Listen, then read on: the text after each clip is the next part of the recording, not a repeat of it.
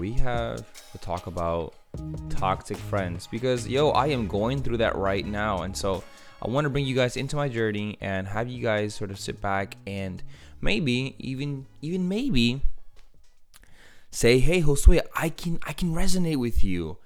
I, I have friends at work and at school or in my family um, that are just holding me back from running towards Christ. They're toxic. They're not helping me.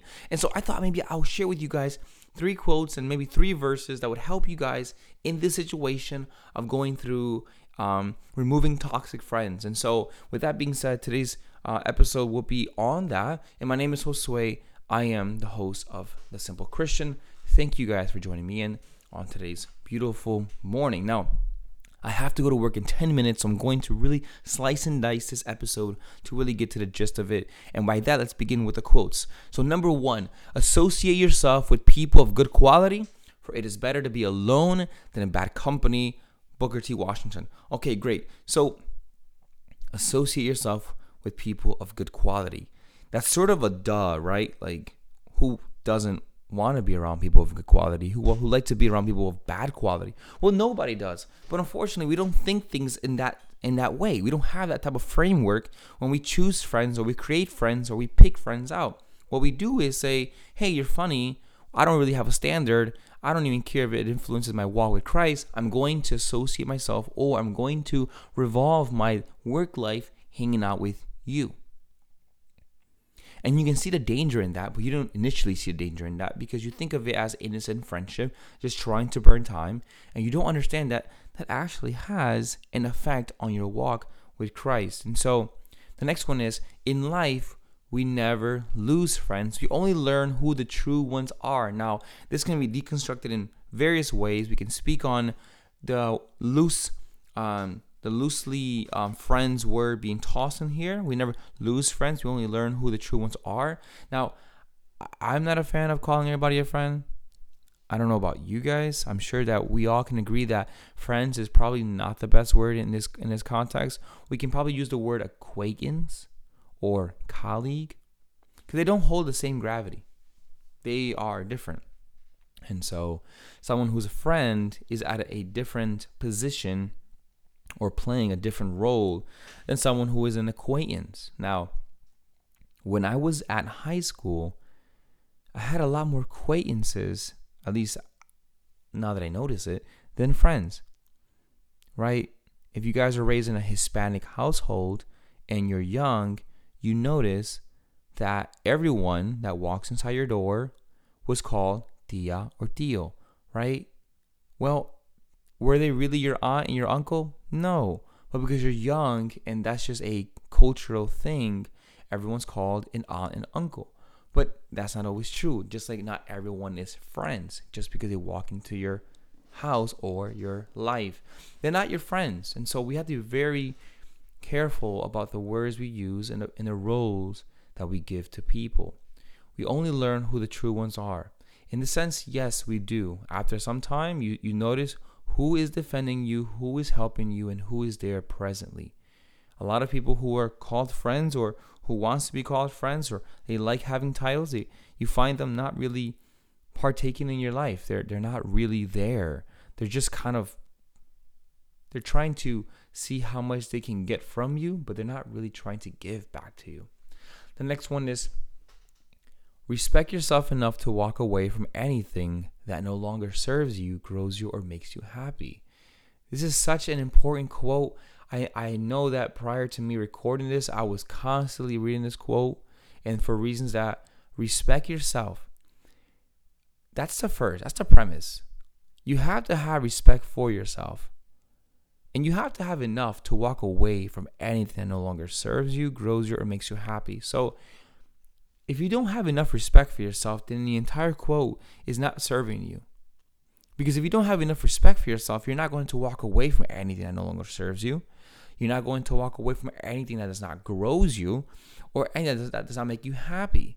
So, irrespective of whether it makes you happy or not, or it grows you or not, or serves you or not, the fact that you don't have enough respect for yourself, you're not going to walk away. And so we have to begin with knowing that you have to have respect for yourself respect for your thoughts, respect for how you feel, respect for your walk with Jesus, and other areas. And if you don't have that, if you don't have that foundation, then you're not going to follow through with the rest of the quotation. So let's start having respect for ourselves. Let's have, let's have respect for God and, and our walk with Jesus. Let's have our respect for our time with reading the Bible. Let's have respect for those things. Those things really do matter. And the moment we start to dedicate those times that we that we ought to give to God to people, uh, we are then going to be suffering. Our our walk will be suffering. Our speech will be suffering. And 1 Corinthians 15, 33, 34 says, Don't be fooled, because we can easily be fooled. So don't be fooled. It's almost odd why Paul would write that. Don't be fooled, as if we're that dumb. Well, it could have been that Paul thought we were. So he had to kind of write it there. Don't be fooled. Bad friends will ruin good habits. It's such an easy quotation. It's like so easy to understand, right? Bad friends will ruin good habits. Bad friends will also not appreciate the good wisdom you give them. They're not. I find myself trying to always take the the savior approach. Maybe if I hang out with this person who has no interest in God and and all the interest in perverse speech and you know looking up bad websites and speaking vulgarly, maybe if I can go in there as the savior, I can save him. I can't. And I've wasted my time trying to do that. In fact, I've put my walk with Christ in sacrifice of trying to save someone else and found out that I can't do none of the savings. You have to create a very healthy distance between you and someone who is not, I guess, in this in this walk with Christ, right? Someone who's not a Christian, someone who's not a believer. I'm not saying that people who are not believers are all the same, but still. Matthew 5, 29, 30 says, If your right eye makes you sin, take it out or in the KJV for a friend of mine, pluck it out and throw it away. It is better to lose one part of your body than to have your whole body thrown into hell. Let's put it into context. If your friends make you sin, cut it off and throw it away. Now, and here it says if your right hand makes you sin, cut it off and throw it away. But you guys get the gist of it. If you guys have friends, people, games, whatever the case may be that's holding you back from following Christ and being obedient to Christ, but it's uh, it's taking your focus, your attention from reading the Bible. It's best to cut it off. Now, this is this is clearly not a, a, a clear teaching. This is not something that we take literally, literally, right? Um, this is obviously um, exaggeration. Uh, I forgot the word. What's it called? So you guys can go ahead and text me it. That's fine. Um, it is better to lose one part of your body and to whole body to go into hell. Are you guys? right? I, I, guess I don't know. I don't want to go into a, a different conversation. I want to stick to the right thing and what I'm speaking about. And what I'm talking about is friendships can be toxic if it's with the wrong people. And let's be very careful about using the word friends. So people who are in your circle are not always going to be in your corner, quoting Lecrae, right? So be very careful about that. In the meantime, guys, I hope you guys have um, taken this advice um, and what I've said into consideration. Hope this has, has served you guys in some way or some sense. I'll keep it under 10 minutes. Until then, guys, focus on the Bible. Eat your Bible before you eat breakfast. Bible before breakfast.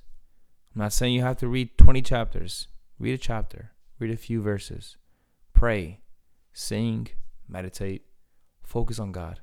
Plan, or else you'll fail. And so, may the, may the grace of God and the peace of the Holy Spirit guide you guys into all blessings. Until then, guys, peace out. God bless.